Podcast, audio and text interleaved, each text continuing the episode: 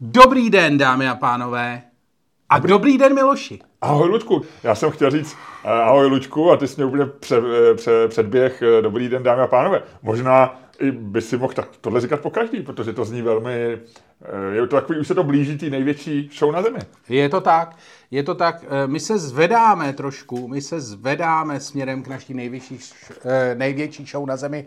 Pomalu vylepšujeme náš repertoár, který znovu ve čtvrtek teď, to už vy asi neuslyšíte, představíme. Ale uslyší, no, ale jakože už to nestihnou si koupit. Možná. No, ještě by mohli, jako a uvidíme. Ještě nám pořád, Ludku, nějakých 10-15 lístků, možná 20 z těch, protože jsme přidávali, ale zaplnilo se docela slušně. Myslím, že to bude hezký večer. No a potom samozřejmě je tady ta věc, že nejenom ve Verichově vile rozdáváme radost. My rozdáváme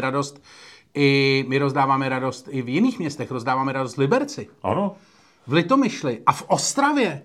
Nově v Ostravě a blíží se, že budeme rozdávat radost i v brněnské metropoli ve slavném Brně. Ano, do Adbaru míříme, už máme termín 11. května, lístky ještě nejsou v prodeji, ale budou během následujících několika dní. Už se pečou, bych řekl. Už tam je nastavený, za chvilku budou hotový, už je bude pekař vyndávat. Takže na Ticketstream.cz najdete všechny lístky na naše show na jedné hromadě a vězte, že Greatest Show on Earth se blíží. I k vám, ano. Liberec, 1. června Liberec, to je, od toho si slibuju hodně. Je to kino Varšava, tam chtěl bych, aby to bylo jako plný, protože tam je to velký, krásný. Ostrava, od té si taky slibuju hodně. Od všech měst si slibuju hodně. Od čeho ty si slibuješ ve svém životě nejvíc? Z jakého města něco přijde?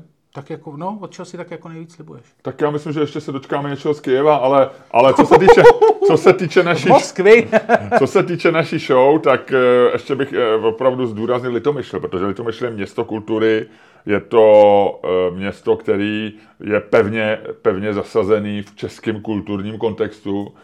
Dějou se tam věci, které jsou významné a jednou z těch věcí, které se tam dějou, je 8. dubna naše velikonoční show. A je to shodou okolností opět největší show na zemi. Ano. A tam do Litomyšle patří, já jsem teď kolem Litomyšle jel. Jel jsem dokonce i kolem kotelny, protože jsem jel tam tím směrem. Ono je to vlastně uhlavní, což je convenient. A navíc se tam musíš zpomalit, protože tam je 50, tam jsou radary. Aha. Takže... To je mazaný, viď? No, těším se tam. Hele, a jenom ještě bych chtěl našim posluchačům, je to moje povinnost, takže to musím říct. Oznámit, dneska to možná bude trošku kratší, já musím odejít k lékaři, protože kdyby mě dneska Miloš vyfotil svým fotoaparátem, který nemá. Mám. Jo, a máš ten rozbitej, nebo ten druhý? Ludku, to ještě nechme pořád vyjednáváš. Já ti pak řeknu o svých brzdách. Já jsem v tuhletu chvíli u foťáku, já jsem to trošku stopnul, já teďko jako na to nemám nerv. No, teďko ještě Siri našla prostě, asi už hledá právníky, ale jsem teďko ve fázi, kdy nevyvím aktivitu a připravuju se k velkému boji s firmou, která mě prodala foťák Leica tady v České republice. Možná i součástí toho boje bude boj s firmou Leica, nevím. Pokud mě poslouchá někdo, komu záleží na osudu firmy Leica, nebo Leica, jak se to vyslovuje, jedno v celku, Němci říkají Leica, takže bychom řekli Leica. Tak pokud mě poslouchá někdo, komu záleží na osudu a dobré jméně firmy Leica a chtěl mě nějak uklidnit třeba dobrým slovem nebo informacema nebo jakkoliv, tak mě může kontaktovat, ale já se v tuhle tu chvíli v sobě sbírám síly k velkému boji. Jo? Ano. Tak to je dobře. Ty mi pak řekneš, ale ty jsi říkal, že musíme to zrychlit dneska. Jo, musíme. Takže budeme mluvit dneska dvakrát rychlejš a když se nás pustí lidi dvakrát rychlejš, tak to máš čtyřikrát rychlejš, to je velmi zajímavé. Takže budeme mluvit rychle, povídáme. A já ještě připravím svůj foťák, teda vemu ten druhý, jako který není od firmy Leica, ale je taky dobrý a tím bych tě vyfotil, aby jsme viděli potom, jaký máš krásný oči. Protože Luděk má dneska černý brejle a když si brejle sundá, tak má jedno oko napuchlý. A to jeho napuchlý oko musíme teďko vyfotit, protože pak my trošku spěcháme a jak děláme to všechno dneska rychlejš než jindy. Tak. Tak, ano. Je to těžký mluvit rychle. Že jo? No, je. Že člověk má nějaký to svoje, je to jako schůzí, že máš tvoje přirozený tempo a když jako tě někdo nutí jít rychlejš, tak seš takový trošku z toho nevedlej, když ješ pomalejš s někým, kdo jde pomalu, tak seš taky nevedlej a schůzí je to, s hovorem je to podle mě to samý. Hele, no je to tak, já mám něco s vokem. Moje oko vypadá takhle, je takový nateklý a teď ukazuju Milošovi do foťáku, je takový nateklý a já musím dneska k lékaři s okem, protože je to spíš estetický problém, než zdravotní, jako vypadá to, že je to jenom ječný zrno, ale je nějaký, jako mám to oko nateklý, je to takový nepříjemný celý a jako když máš je tam oko, nějaký malý zánětíček, bych řekl. No. Je tam velký zánětíček, ale víš co, zajímavý, říkal vždycky William Burroughs, že jsou tři druhy bolestí, který jako nepřebiješ ani heroinem, že William Burroughs byl známý heroinový edikt celoživotní, který to skvěle zpracoval do několika knížek. A on říkal, že jsou záněty, nebo respektive bolest očí, zubů a genitálí. Že to jsou tři jako bolesti, které když tě bolej, tak to jako nepřestřelíš jako herákem ničím. A heroin to je vlastně morfín, že no. Chemicky a morfín ti pomůže od jakýkoliv bolesti, nebo ne? No, on říkal, že tohle to jsou, já nevím, já jsem to samozřejmě neskoušel, ale není to žádný vědecký to, jo. Je to prostě starý feťák, který zastřelil svoji manželku, říká, jo. Není to s čím srovnat. Tak asi když bereš herák, tak nemáš třeba ty přesný dávky, které ti jsou schopni udělat nemocnici. A nevím, možná má pravdu. Mě genitálie naštěstí zatím jako nějak nebolely. Zub jo, a musím potvrdit, tady, jak jsem se tady docela taky zhulil, že jo? Ne zhulil, zmastil. Ano, pivem a borbonem. Napustil ses jak zahradní bazének, kamaráde. Napustil jsem a do dneška máme ten podcast v archivu. Takže to nevím. A oko mě teda taky zatím musím zatukat nebolelo. Ale měl jsem před týdnem, mě trošičku tady pobolívalo levý víčko, tak jsem si říkal taky, jestli nemám meční zrno, jestli nějak nezačíná a přestalo to, ale den mi to tam trošku pobolívalo a je to takový nepříjemný pocit, že... Je to takový řezavý, takový divný. A vlastně máš, ono jak ti ten mozek ti to zveličuje, tak máš pocit, ono to skoro nebylo vidět, jo, jako akorát ráno se probudíš, ale pak když se omeješ studenou vodu, tak ti to splaskne. Ale měl jsem celý den pocit, že na mě lidi koukají, že mám napuchlý oko. No, takový... ono to oko je strašně, proto já mám brejle, že vlastně ono, já bych nemusel, ty si říkal, že to je vidět málo. Ale když si to všimneš, tak už pak na to koukáš. Ty oči jsou brána do duše, že jo? Je to brána do duše a ty máš bránu do duše. Teďko trošku zanícenou, Luďku, to si budeme povídat. To zní vlastně hnusně, vej. To zní strašně hnusně. Ještě mi řekni, jak se máš dneska? No, díky tomu oku probudil jsem se a viděl jsem takhle jako, jak jsem to měl nateklý. Jo, tam vidíš ten spodek, tak jsem viděl, jenom jako kdybych byl zalezlej za gaučem, takový to, jak se zdíval na ty horory, když jsem byl malej. Takže tohleto, no, takže je to takový trošku, je to takový jako nepříjemný, je to takový jako otravný spíš než cokoliv jinýho.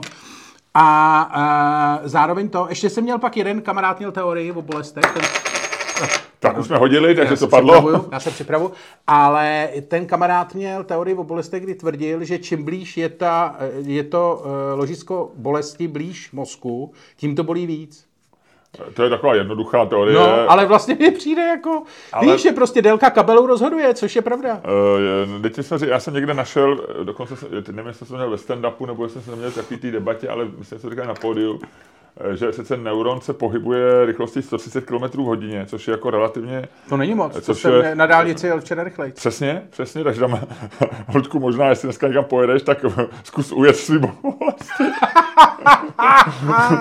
No a to nemůžu, protože druhý rant dnešního podcastu je samozřejmě o mém autě. Takže když tě bolí oko a zároveň máš rozbitý auto, tak se šupně vajzu. No jasně, jako osud na mě to, ale to ti řeknu po znělce. Osud na tobě hoduje. Osud na mě zaklek. Jo.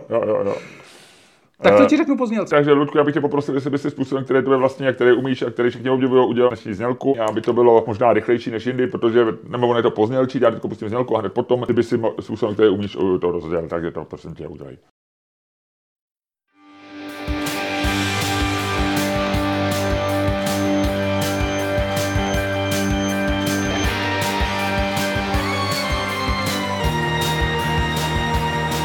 Dámy a pánové, posloucháte další díl fantastického podcastu z dílny Čermák Staněk Komedy, který je daleko lepší, než si myslíte. I přes moje oko. A který vás, jako vždy, budou provázet Luděk Staněk. No, Čermák. Já jsem to... Ty ses nenechal, Ludku, rozhodit. Ne, já jsem naopak jsem jako... Jo, ty dramaturgie. Efekty prostě, rozumíš, jako povolíš, jako tohle a Povolíš, přitáhneš, přitáhneš, musíš, takhle se to vždycky... To jsou lidský vztahy. To se dělalo v kartách, vždycky říkali, ty vole, povolím, přitáhnu, no jo. Lidský vztahy asi taky, já nevím, to tam teď seš odborník, na lidské vztahy z nás dvou. Dějic, promiň, směju se tvojí proslulé asociálnosti, které už si začali si všímat i posluchači našeho podcastu. Opravdu? No. Někdo měl nějaký blbý keci? No. Kdo? No to já ti nebudu říkat, ty vole, protože to je Patron si to asi může dovolit, ale... Jako bylo to v komentářích? No. A co tam bylo? Nevím, že jsi sociopat. Já? No, že jsi sebestřednej sociopat nebo něco takového. Takhle dělá mi radost, že to je o mně. Ale toho člověka bych normálně zabil. Protože já žádnej sociopat nejsem. A už vůbec nesoběstřednej. Ale jo, fajn. Že... Okay, no, tak pojďme si povídat o tom, jestli jsem nebo nejsem soběstřednej. Tak pojďme si povídat o tom, kolik jsi dneska měl. Já, Ludku, dneska jsem měl docela dost. Já jsem 2 dny teďko vstával o něco dřív než jindy. Takže jsem narušil biorytmus. No, asi o 20 minut nebo 25 minut. Ale to je hodně, V tvým... V mým jízdním řádu je to vlastně zásah. Takže a zjistil jsem, že to je neobyčejně příjemný, protože jsem poznal zase svoji čtvrti 20 minut dřív než normálně, takže jsem ani jednou neviděl třeba ministryni obrany.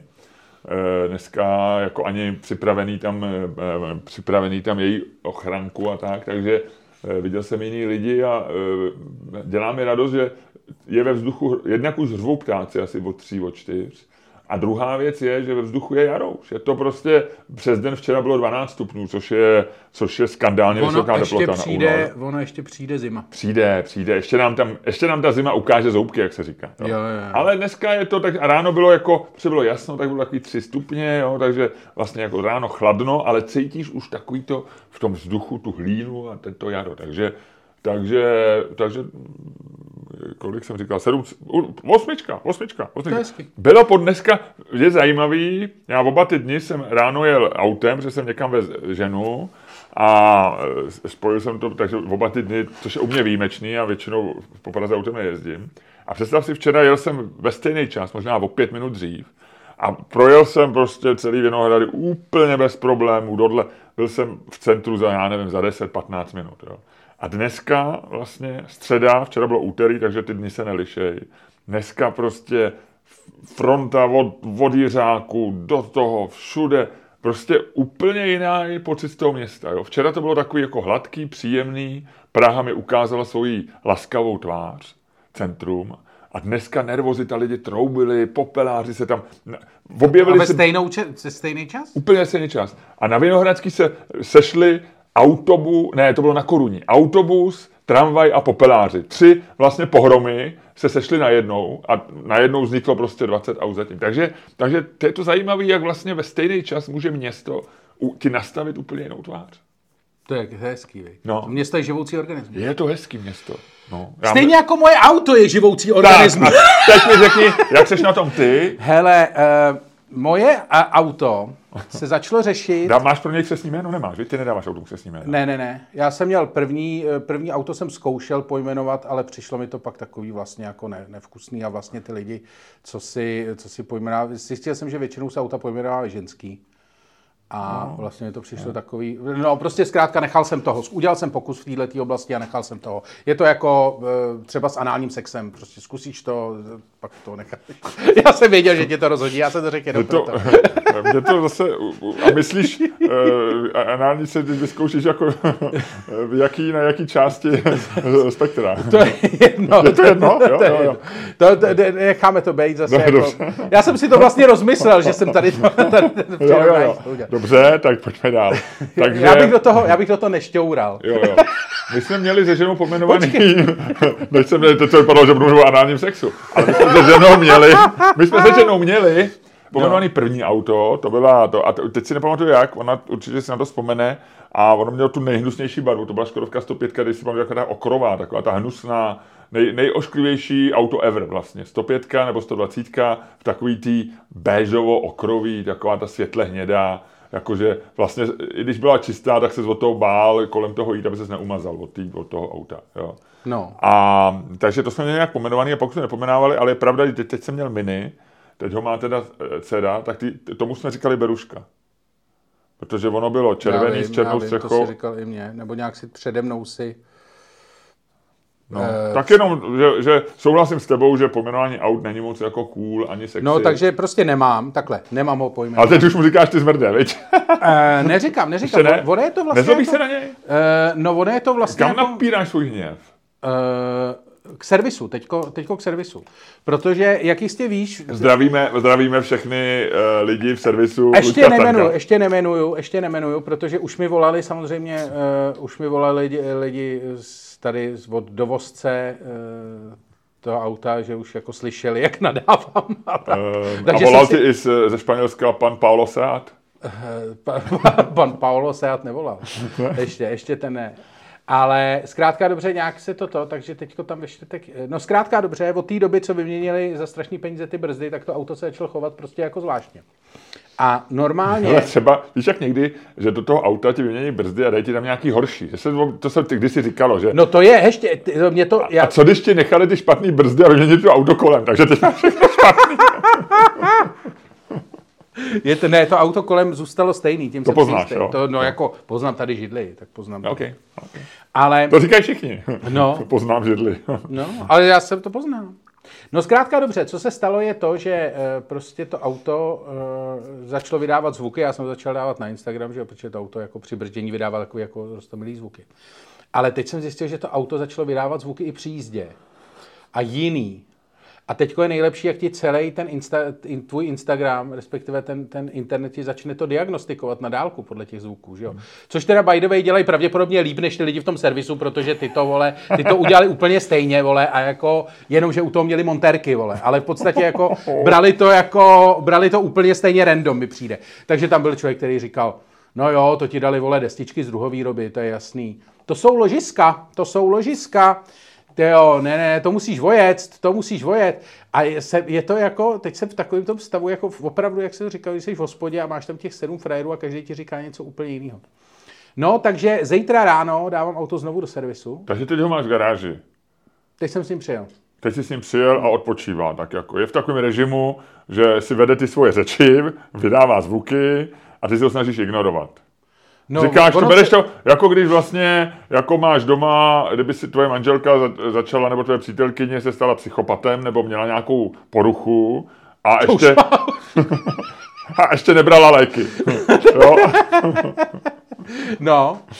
Tak takhle to je s autem teďko. Že ty si říkáš, dáme ho do kupy, ale teď je vlastně trošičku takový jako nemocný.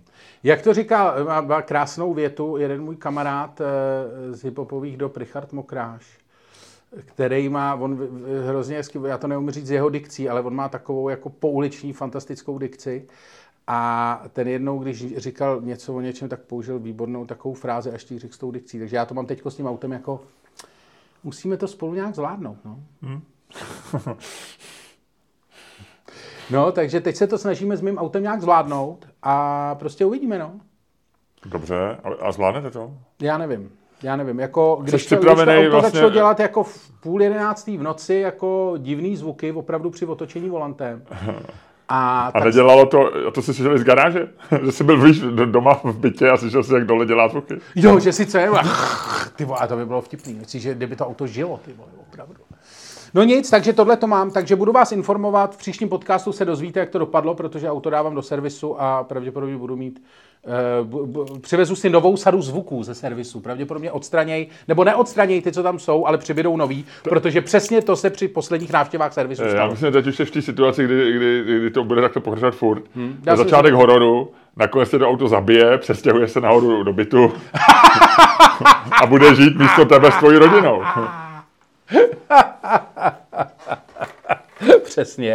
Přesně. Jak to bylo upír z Feratu, tak tohle to je upír, jak se jmenuje to, kde má Seat centrálu? No, Seat do Barcelony. Ne, u Barcelony, v takovém tom... Já vím, já tam byl v těch horách, jsem tam byl. Já jsem dokonce i věděl, že to řekneš, že jsi tam byl. No tak já nevím, že jsem ti to říkal, ale jenom je to tak jako zajímavost, já o autech nic nevím a byl jsem v málo který centrále, ale v Seatu zrovna jo. No, počkej, Seat centrále, já to musím zjistit. Je to takový malý město u Barcelony, kde není, to je taková jejich, vole, kurva. Martorell. Aha. Martorell. Je to, okay. To je taková jejich mladá Boleslav u Barcelony. Tak, jo. Řekni mi, co nevím. To je rychlý teda. Dobře, půjčil jsem si dnes...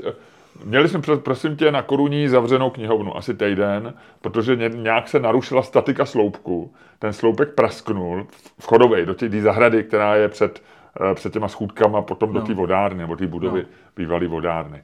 A asi se báli, aby nespadlo třeba ten sloupek na nějaký dítě nebo na nějakou babičku a nezavalili tam jako oběti v Turecku. Tak normálně zavřeli ten vchod, takže to bylo celý, to tam bylo zalígrovaný a týden byla knihovna zavřená.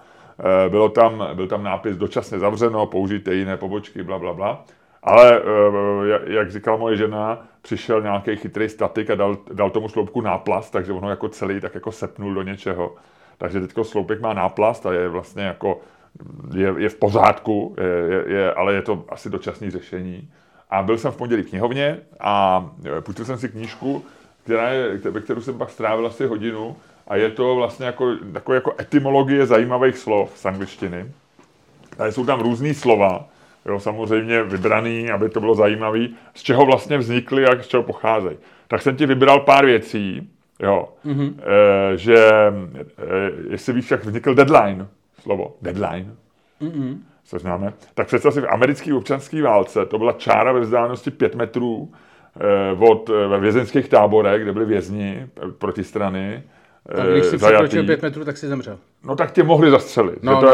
Jasně. Takže to byl deadline a pak se to, protože to bylo, tak pak se to přešlo vlastně do tiskařských strojů, se říkalo ty oblasti, do které musely být písmena a pak už to jako netisklo. Tak to byl, a pak to teprve metaforicky přešlo vlastně jako na uzávěrku nebo na nějaký termín, že jo? Takže dneska se to používá. A jak to přeskočilo? Tam byly nejdůležitější země, jak to přeskočilo z toho tábora k těm tiskařským strojům, protože tam byl ten... Před... No, protože to bylo podobný, protože tam byl taky nějaký jako okraje, že jo, vlastně, že tam, když se sázely ty litery, tak si představuji, že tam byla nějaká čára a za to už si nemohl dát litery, protože už by nebyly na těch novinách, že jo.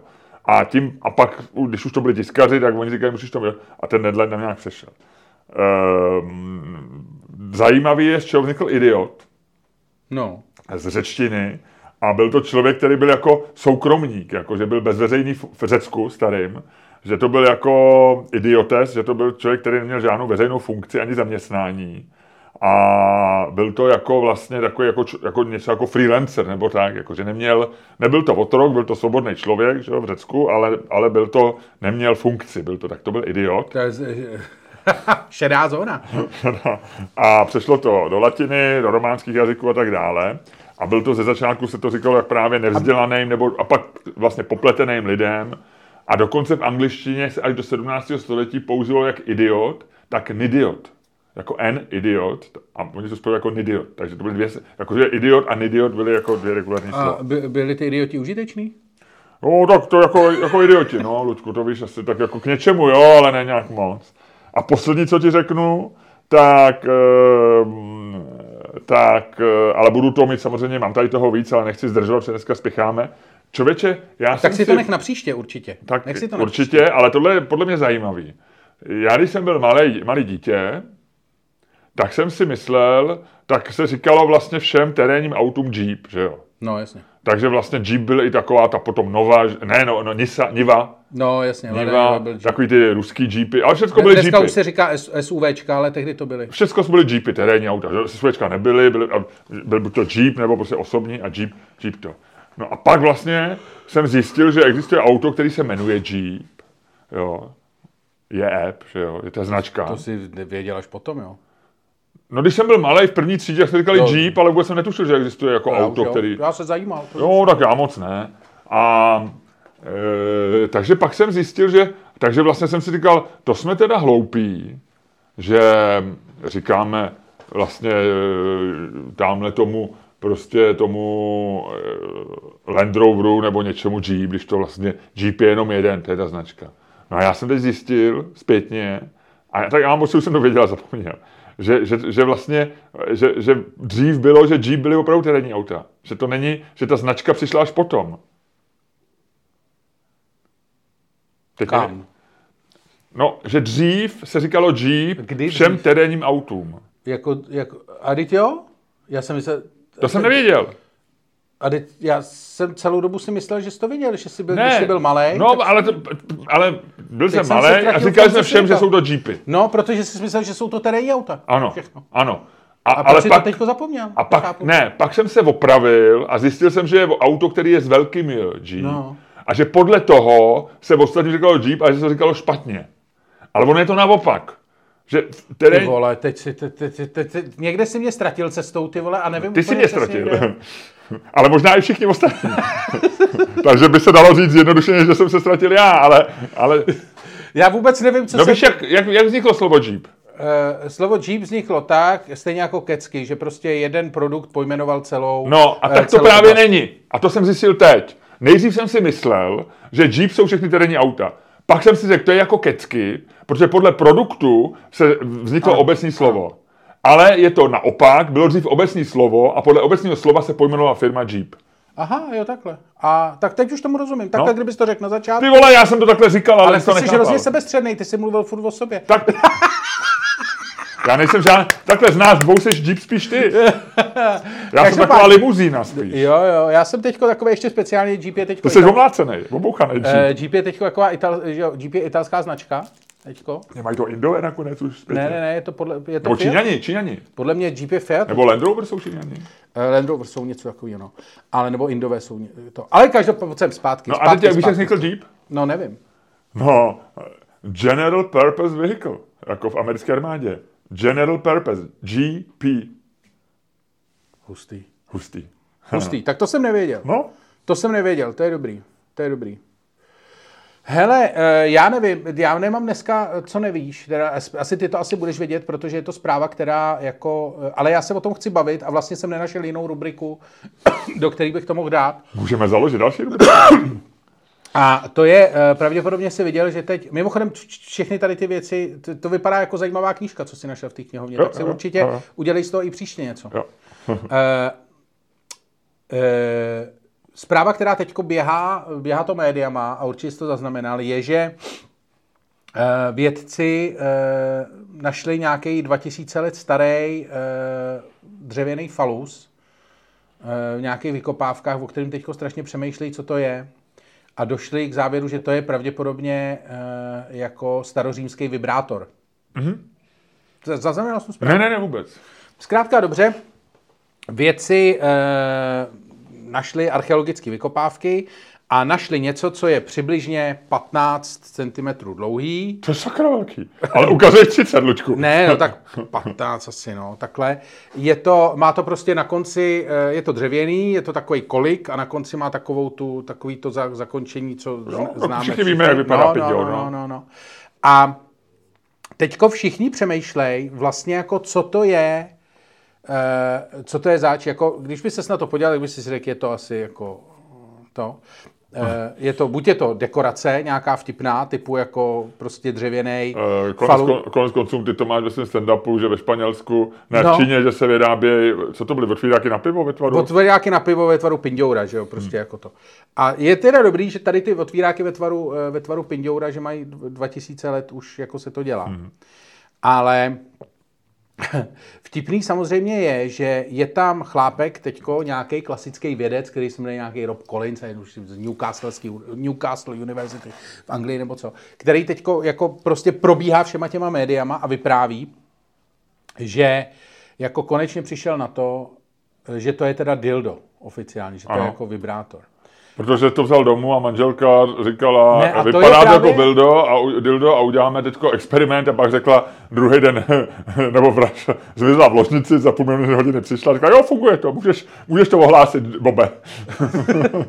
No a tady jsem se zasek. Je to dildo. Úplně přesně jako ty jsem se zasek, protože jak by si jako na to přišel? Jako... No, paní Steinerová, Bob Steiner prostě vzal domů a paní Steinerová. Kolincová, promiň, no. Ale jak to je... Jako... Je to bratr Phila Collinse? Asi jo, vole. Jak to bylo? On měl nějakou tu debilní písničku Heat of the Night, nebo takový to, jak tam hraje na ty bicí. Já jsem vždycky nesnášel. Plešatýho. Ale říkal jsem si, jak na to přijdeš? Jak zjistíš? Protože jsou, že jo, třeba v Tajsku je to takový, že tam se prodávají ty falusy, je to jako pro štěstí, je to v mnoha kulturách je to taková ta věc, jako že ti to má přinášet štěstí nebo plodnost nebo něco. A jak přijdeš na to, že to nebylo jako, že to nebyla vtip, že to nebyl prostě otvírák jako otvírák na pivo ve tvaru pindoura, jako že to nebylo haha věc, ale že to byla opravdu věc, která se někam strká. Jako vědecky, víš, jakože 2000... To si, Luďku, dětko, promiň, já jenom to musím zprostředkovat našim posluchačům, protože nemáme video stále. Ty si řekl strká, ale pohybama ruky si udělal vlastně jakoby takovou tu samoobslužnou záležitost, co se dělá s penisem, kdy ho zrovna nikam nestrkáš, ale i tak. Takže jenom jsem chtěl říct, že vlastně jako mimoběžně si říkal strkáš, ale no nic, povídej dál, promiň. No jenom jsem to chtěl celý uzavřít tak, že vlastně jako by mě zajímalo, jak na to prostě Rob Collins přišel. On to v žádném rozhovoru neříkal. A je to poprvé, co by mě u věci zjistili, zajímalo, jak to kurva zjistili. To se asi dá dočíst, no. To tam asi bude někde přesnější v nějaký ty zprávě. On to musel napsat nějaký článek. Napsal, ale nic, prostě jako teoretizuje. Já vím, že teoretizuješ, ale asi... Ne, on teoretizuje, tam píše takový to, že jo. To buď bylo něco pro štěstí, anebo, no, ale to, že si myslí, že to byl penis, protože to připomíná penis, vole, ale to já vidím taky. Tady se to prostě dostává jako do stavu, jo, kdy... Jo, jo. A já si myslím, Ludku, že máš naprosto pravdu, že jsi trošku rozčílený. Pan Collins se nám utrhl ze řetězu a vlastně tady to trochu přehnal a možná i novináři... Ten Collins nám trošku zlobivý. Možná k tomu novináři nonutili, jo, možná vlastně, že jo, by řekl podobně jako Babiš, že to říkal, co říkal Babiš, že to bylo v nadsázce, nebo že... Ne, jako, kampaň, že to bylo. No kampaň a pak měl nějakou výmluvu, že ne, vytržený z kontextu. No, to je jasný. Takže to byl penis vytržený z kontextu, Ludku. Hele, jak a to je pravda, protože ten penis pravděpodobně, nebo ta věc měla nějaký kontext, jo, a teď ho nemá, takže vytržená z kontextu. No. Možná tam i byla k tomu přidělená. Ty myslíš jako kontext, že by byla vagína a když vytrhneš penis, nic, pojďme. Nebo to patřilo nějakému dřevěnému člověku. Ale pak by to bylo utržený od kontextu. Když vytřeneš něco z kontextu, tak jako, že to vyndáš zevnitř, že mám boci. Tak třeba to... Že když vyndáš mrkev z pole, tak ji vytrhneš z kontextu. No, a tak třeba to bylo... Ale když utrhneš jabko, tak ho neutrhneš z kontextu, nebo nevytrhneš z kontextu. Tak si utrhl jabko, takže maximálně utrhneš z kontextu. OK, dobře. Hele, ty jsi říkal, dobře, že... Dobře, Jany Jiráku. Ty jsi říkal penisy, že nosí štěstí v Tajsku. No. Kdyby si měl říct, odpověď na otázku, jak jsou, ty jsi mistr otázek, 66 otázek, Luďka Staňka je legenda české žurnalistiky. Kdyby si měl otázku, myslíš, kdyby si měl říct, jestli tvůj penis ti přines štěstí nebo ne, tak jak bys odpověděl? Přines ti častěji štěstí, nebo to je celkově... problém. Ha? Já potom... To je vlastně zajímavá, yeah. To je zajímavá otázka. No.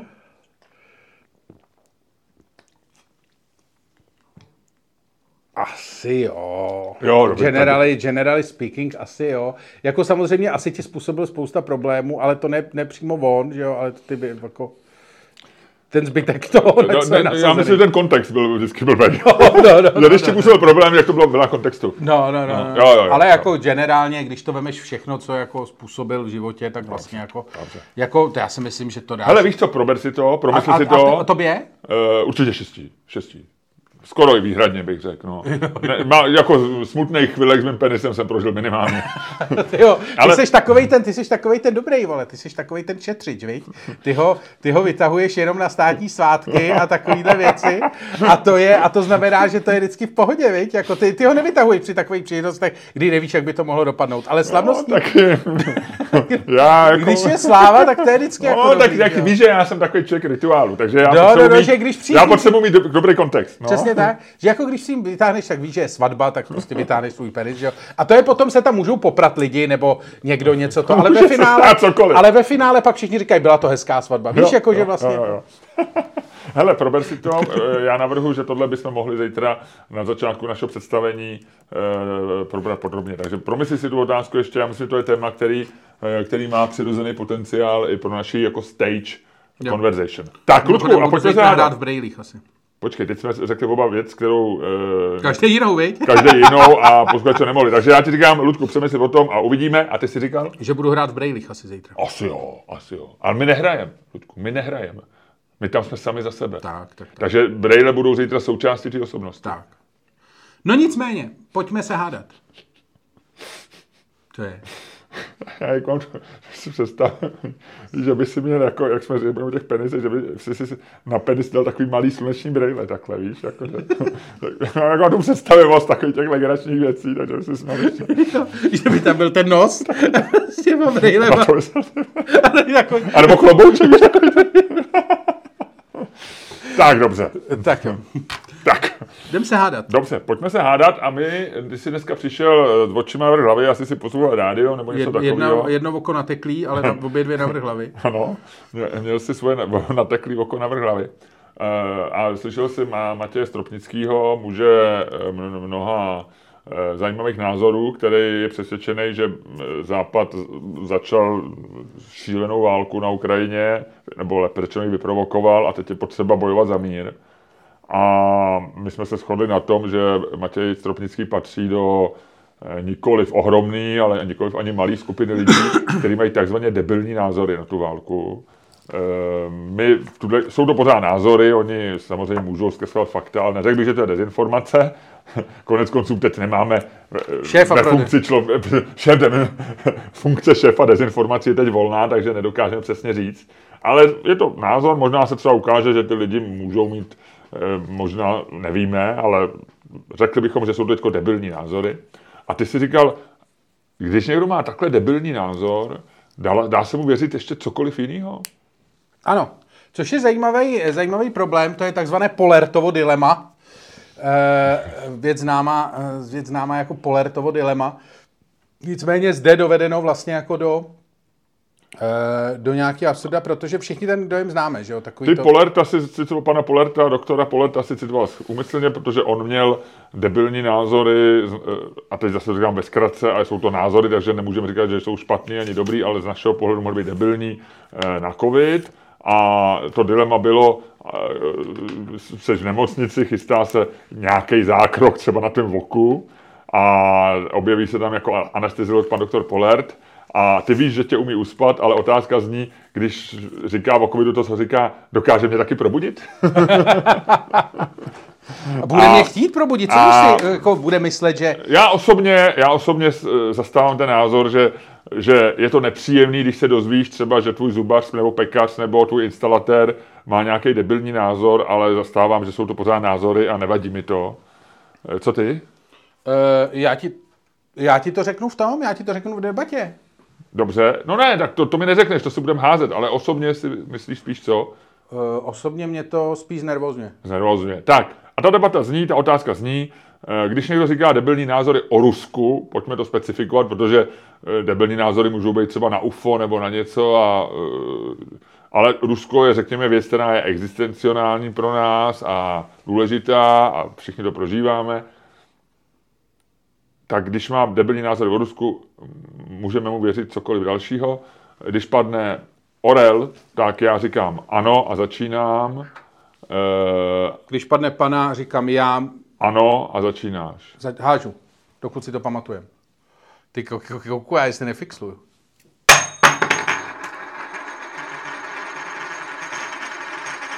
Orel a já říkám, ano, můžeme věřit. Mimochodem, dolar samozřejmě to každý ví, ale v té knížce se tak docela dopodrobna řeší to slovo dolar, že opravdu je teda z jáchymského dolaru.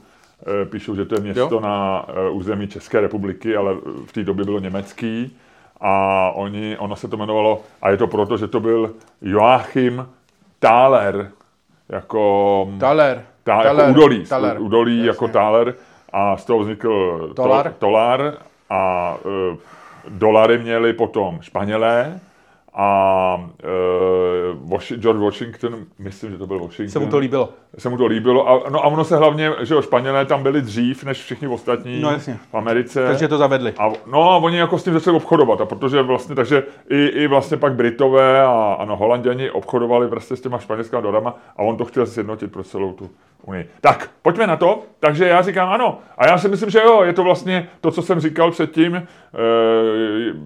Názory jsou prostě názory. No. A pro mě a já si vždycky používám takovýto pravidlo, který my tady vlastně aplikujeme v praxi, že se snažím jako najít vlastně, si říkám, co kdybych ten názor tam měl taky, tak si říkám, co kdybych, a snažit se obhájit, proč si myslím, že Putina vyprovokovala Západ, a teď říkám si, jako co k tomu ty lidi vlastně inteligentní může víc, no. A někdy na to přijdu, někdy na to nepřijdu. Já jsem tady měl v podcastu, nebudu jmenovat, asi před půl rokem člověka, který vlastně jako má podobnou linku vlastně od covidu až po Rusko, jako takových určitého zpochybňování, a řekl bych, že má debilní názory.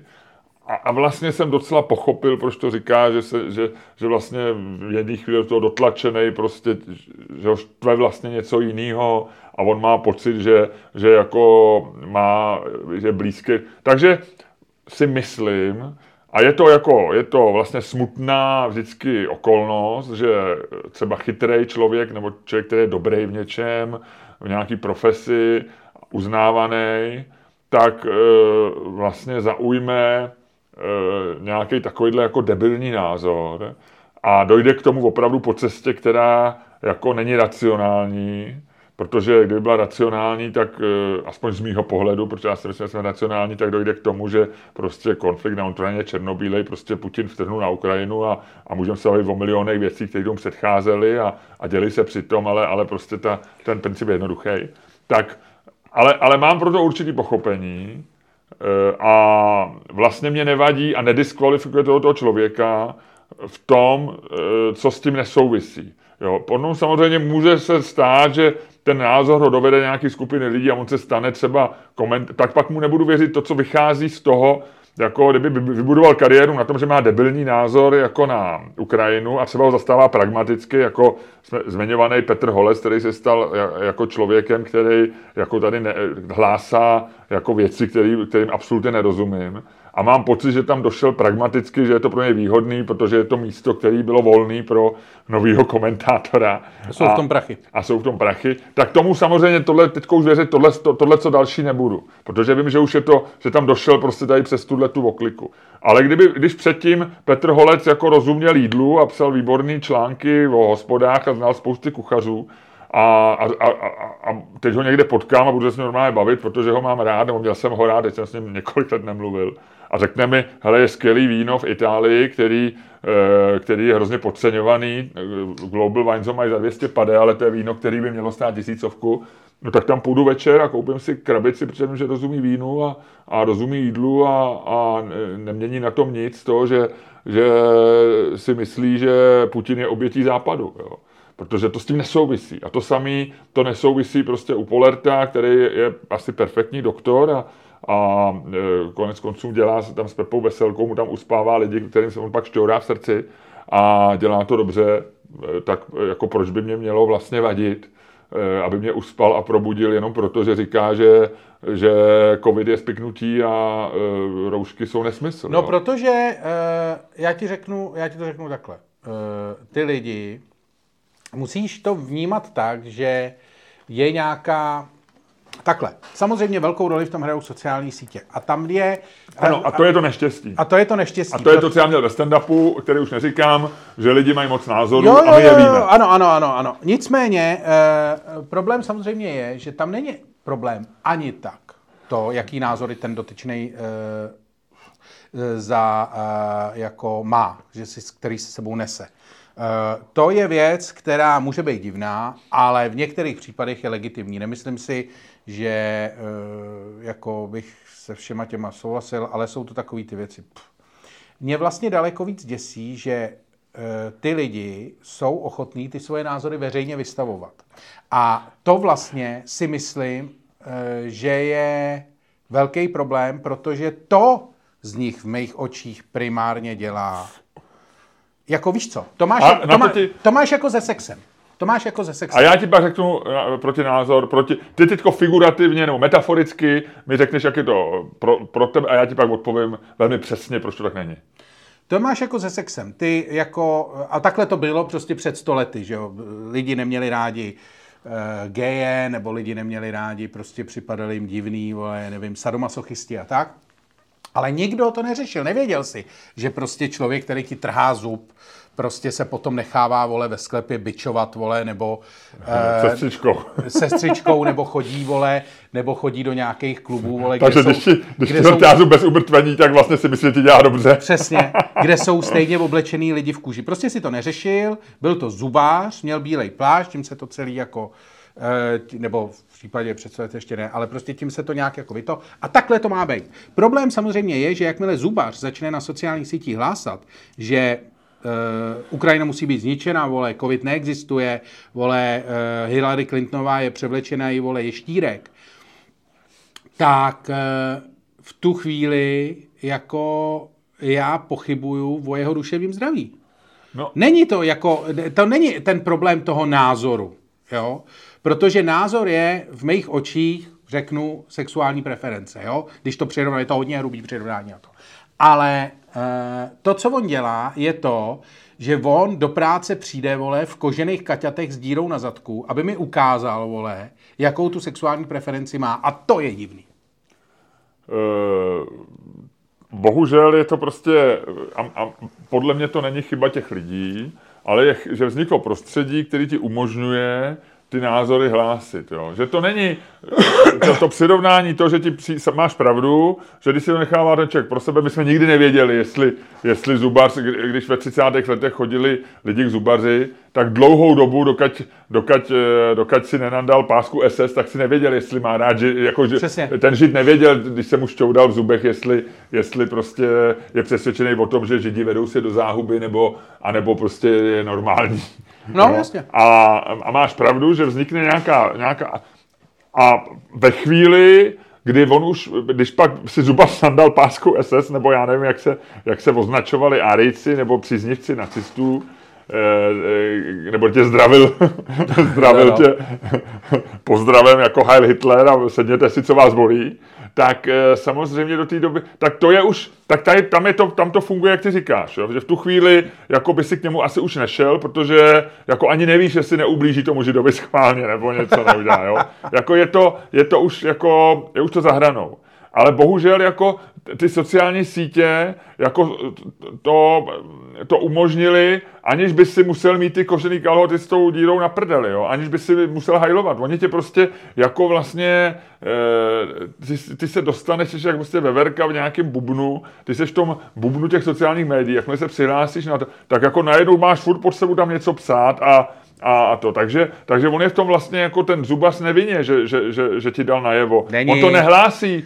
To je, ty vole, přece nemůžeš ty jako reganista a jako dlouhodobý prosazovatel, vole, svobodné vůle člověka, přece nemůžeš říkat, on za to nemůže, přinutili ho sociální sítě, to přece říct. Ne, nemůžeš. Ale on za to nemůže, on neudělá, když si to když nebyly sociální média a ty se o někom dozvěděl, že je příznivec SPD, tak musel udělat jako ten krok, že prostě už se chová jako oni a jejich jako aktivní stoupenec. Už chodí prostě na demonstrace a už si oblíká, já nevím, kožený kabáty, nebo něco si oblíkají příznivci SPD, nebo jakýkoliv strany extrémní. Jo, nebo skinheada si poznal, že prostě neonácka si poznal prostě, že měl používal nějaký značky v oblečení, byl vyholený a já nevím, zval Lideraus nebo něco. Ale sociální sítě to posunuly jako do té normální, do takový tý, jako že to je součást, že ty tam vlastně jako, a to s organismem vlastně je v pohodě, protože to ti říká, jako lidi si můžou myslet, co chtějí, a proto jako, co je komu do toho, a sociální sítě řekli jenom, my jsme tady, aby jsme řekli, ostatním můžeš říct, co si myslíš, a nemusíš jako být ten aktivní, jenom nám řekni, co si myslíš o Židech. Tady můžeš, máš na to 280 znaků. Pověz a bude to hned. Pověz mi, co si myslíš o Židech. Pověz mi, co si myslíš a pověz mi, co si myslíš o Hillary Clintonový. Já ti ještě předtím ukážu pár lidí, který si něco myslí. A tamhle ten docela úspěšný. To tě trošku rozvede. A tam si myslím, že ty najednou začneš mít pocit, že to v sobě, že jako bys to měl tam jako pustit. A proto já říkám, a tam ti reaguju na tvou metaforu, já mám metaforu s prdama. Prostě ty máš v sobě ten svůj názor jako prd a máš dvě možnosti. Buď ho budeš v sobě držet a všichni kolem tebe prděj a ty si říkáš, ty vole, já se o tady v sobě držím a já to, ne to a to. A nebo si taky uprdneš, ale ostatní nemusí kvůli tomu jako tě zavrhnout. No tak vyvětraj, že jo, a řeknou, OK, tak on je pořád dobrý zubař, ale holt si myslí, že Putin byl vyprovokovaný Bidenem, no. No, jenomže problém je, že třeba ten Matěj Stropnický tento ani nepíše na sítě. No, i když vlastně jo, protože ono to většinou začneš psát na sítě a pak tě začnou zvát, že jo. Jako, ale on to říkal jako nějaký... No, ale pak už se tak jako vytoč, pak už jsi prostě, pak už, dneska už jsou prostě ty lidi prostě problém je, že on se ani nezastaví. Ono, to předání třeba prdama není dobrý, protože ty, když si prdneš, tak se většinou uleví. Ale když napíšeš tady ten debilní tweet, tak ono, jako by se v tobě rozbouzily další plyny a máš těch prdů mnohem víc. Takže ono to předovnání, uznávám, není úplně trefný. No. Je to prostě, podle mě je to taková ta jako, jak se mu říká, tam slippery slope, jakože jakmile jako vlastně řekneš jako zapochybuješ, že jako upozorníš na sebe, že řekneš, ale ono možná ty roušky vlastně jako ty tam, a je to logický, jo, ty si do ní sám pliveš a vlastně možná těch bakterií je v té roušce víc než ve vzduchu, jo. A teď najednou na to dostaneš 1000 lajků a oni tam všichni začnou psát, to je chytrý, tohle si... A ty řekneš, aha, ono je to, to se líbí tohle. Ty a vlastně... mluvíš jako člověk, co chce skončit úplně se sociálníma sítěma. No já jsem teďko jako... Protože tohle, jako mám dojem, že tahleta část ušla od srdíčka trošku. To šlo od srdíčka. Tohle hodně, jo, to třeba, je to pravda, já jsem se sociálníma médiama jako velmi, teďko jako že mě to nebaví a vlastně to považuji za, ne, nejsem ještě na té straně, že jako, jak se jmenuje John Haidt, nebo jak se jmenuje tam ten, jak říkám, vlastně teďko dokládá, jak na tu slavnou esej o sociálních médiích asi před rokem, jak ji všichni citovali. A teď píše další k tomu jako články a eseje o tom, že vlastně největší zkáza lidstva. Tak to si pořád jako nemyslím a odnikaď neodcházím a jako přiměřeně ty sítě používám. Ale vlastně mě to jako rozčiluje a myslím si, že to opravdu není dobrý. No.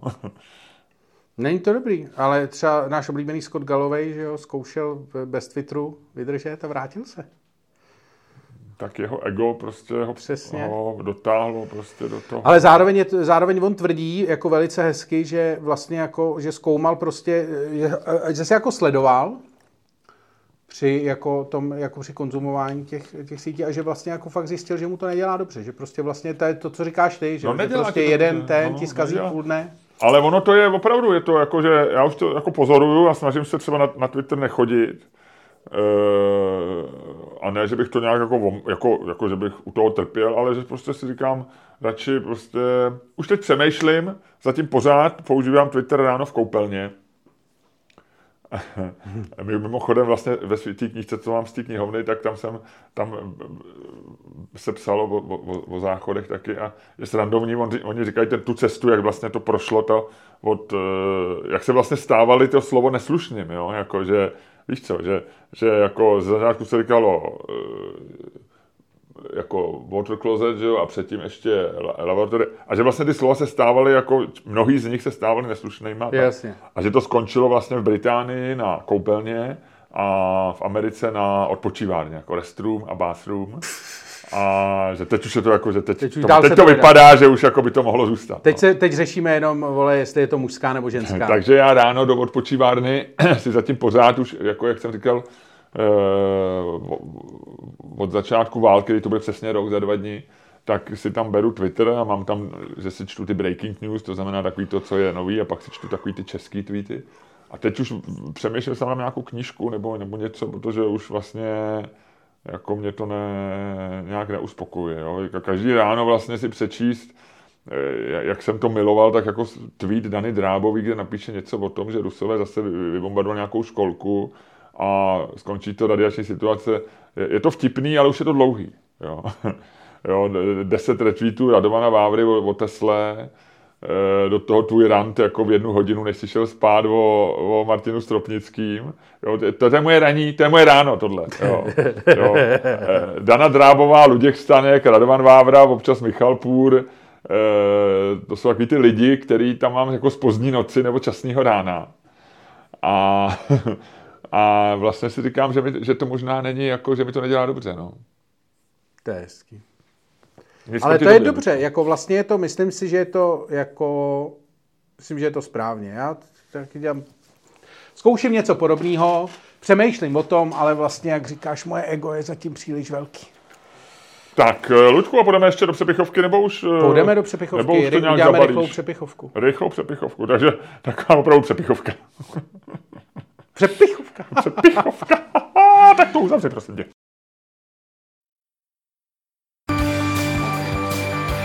Dámy a pánové, poslouchali jste další díl fantastického podcastu z dílny Čermáckého, který je daleko lepší, než si myslíte. A byl daleko lepší, než si myslíte. A ještě bude daleko lepší, než si myslíte. A který vás jako vždycky provázeli Luděk Staněk. A Miloš Čermák. Hele, a já jsem dal přepichovku, protože s tebou chci probrat jednu věc a chtěl si ti říct o jedné věci, kterou jsem viděl. Jaká zabouknu dveře, jo? Čau, Batroni. Nazdar, včera Patron. Mě potkal nějaký člověk na Vinohradech a já jsem jako přemýšlel a on najednou ke mně přijde a podává mi ruku a říká mi, já jsem Patron, já jsem úplně strašně lep. www.patreon.com/Čermák Staněk Komedy. A nazdar.